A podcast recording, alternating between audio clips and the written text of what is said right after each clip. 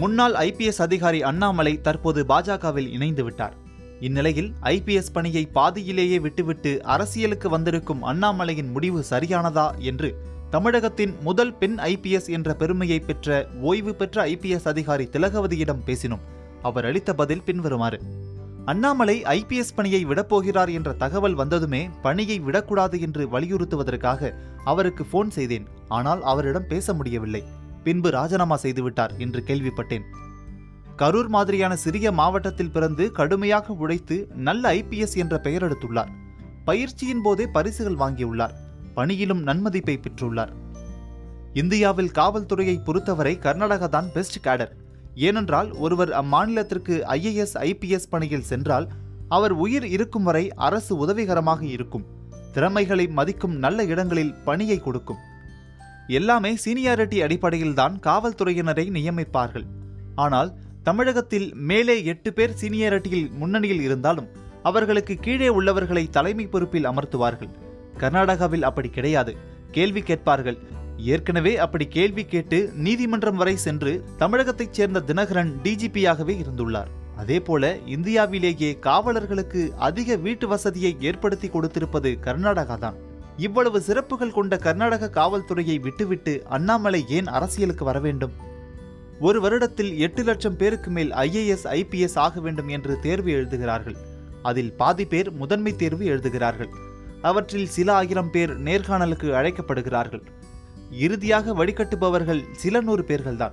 கடந்த இரண்டாயிரத்தி பத்தொன்பதாம் ஆண்டு தேர்விலேயே நூற்று ஐம்பது பேர் ஐஏஎஸ் ஆகியிருக்கிறார்கள். நூற்று நாற்பது பேர் ஐபிஎஸ் ஆகியிருக்கிறார்கள்.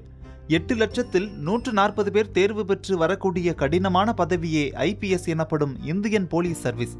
மக்களுக்கு காவல்துறை மூலம் சேவை செய்வதற்கான வாய்ப்புதான் இந்த பணி. பதவிக்கு வந்துவிட்டால் இதற்கு மேல் போக முடியாது என்று இல்லை. அண்ணாமலை கர்நாடகாவில் பல இடங்களில் பணிபுரிந்தார். அங்கேயே பணிபுரிய வேண்டும் என்றில்லை காவல்துறையில் இருந்து கொண்டே நாட்டிற்காக சுய அடையாளத்தை மறைத்து உலகம் முழுக்க பணிபுரியலாம். என்னுடன் பணியாற்றிய ஒருவர் ஸ்ரீலங்காவிலும் மற்றொருவர் ஜெர்மனியிலும் பணிபுரிந்தார்கள். அதனால் அண்ணாமலை பணியை ராஜினாமா செய்துவிட்டு அரசியலுக்கு சென்றுதான் மக்களுக்கு சேவை செய்வேன் என்பது சரியான முடிவாக தெரியவில்லை. காவல்துறையில் இருந்து கொண்டே பல்வேறு மக்கள் சேவையை செய்திருக்கலாம். இறையன்பு உதயச்சந்திரன் போன்ற ஐஏஎஸ்கள் மிக சிறப்பாக மக்கள் பணி செய்கிறார்கள். மக்களின் நன்மதிப்பை பெற்றவர்கள். ஆனாலும் இவர்களை தமிழக அரசு ஒதுக்கித்தான் வைத்திருக்கிறது. ஆனாலும் இவர்கள் பணியை ராஜினாமா செய்யவில்லை. பணியில் இருந்து கொண்டே தாங்கள் மக்கள் சேவையை செய்வதில் சலிப்படையவில்லை. இப்படி ஐஏஎஸ் ஐபிஎஸ்களில் பலர் சமூக சேவைகளை செய்து கொண்டுதான் வருகிறார்கள். நான் பணியில் இருந்தபோதும் கூட சமூகத்திற்கும் பெண்களுக்கும் சட்டத்தின் வழி சேவைகளை செய்தேன். அதனாலேயே பணியில் இருந்தும் மாற்றப்பட்டேன். நான் எந்த பதவியில் இருந்தாலும் மக்கள் வந்து பார்த்து கொண்டே இருப்பார்கள். பிரச்சனைகளை சொல்லிக் கொண்டே இருப்பார்கள். இப்போது ஓய்வு பெற்று விட்டேன் என்று கூட சொல்ல முடியாது. மக்கள் பல விஷயங்களுக்கு நம்மை எதிர்நோக்குகிறார்கள். அரசின் பணம் எனக்கு ஓய்வூதியமாக வந்து கொண்டிருக்கிறது. அதனால் இது மக்களின் வரி பணம்தான் இப்போதும் மக்களுக்கு சேவை செய்கிறேன்.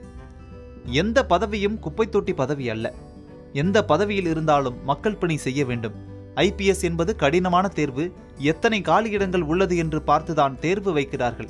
அண்ணாமலை ஒன்பது வருடம் பணியாற்றிவிட்டு ராஜினாமா செய்துள்ளார். இந்த முடிவை இவர் முன்கூட்டியே எடுத்திருந்தால் வேறு ஒருவருக்கு அந்த பணி கிடைத்திருக்கும்.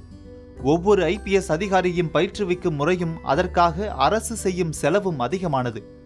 இந்தியா மாதிரியான வளர்ந்து வரும் நாட்டுக்கு அதிக பணம் செலவு செய்துதான் ஐபிஎஸ்களை உருவாக்குகிறார்கள். இந்தியாவிலேயே மிகச்சிறந்த மனிதர்களை கொண்டு வந்து எங்களோடு பயிற்சியில் பேச வைக்கிறார்கள். ஒருவரை உடல் ரீதியாகவும் மன ரீதியாகவும் திறனுடையவராக மாற்றுகிறார்கள். நான் தர்மபுரியில் குக்கிராமத்தில் பிறந்துள்ளேன். உடனே போய் பிரதமரை பார்க்க முடியுமா? ஆனால் இந்த பதவியில் இருந்ததால் பிரதமரை பார்த்தேன்.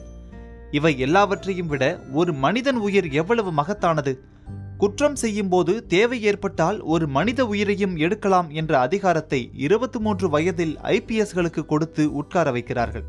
இந்த பவரை வேறு எந்த பணியிலும் அடைய முடியாது. இவ்வளவு பெரிய அதிகாரம் கொண்ட ஐபிஎஸ் பணியை மக்களுக்காக தான் பயன்படுத்த வேண்டும் பயன்படுத்தி இருக்க வேண்டும்.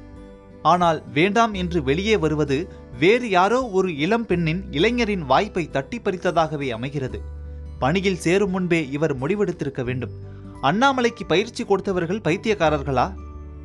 இந்தியாவில் எல்லா மொழிகளையும் எல்லா வழிபாட்டு உரிமைகளையும் எல்லா மாநில மக்களையும் சமமாக பாவிக்க வேண்டும் என்றுதான் ஐபிஎஸ் பயிற்சி அளிக்கப்படுகிறது.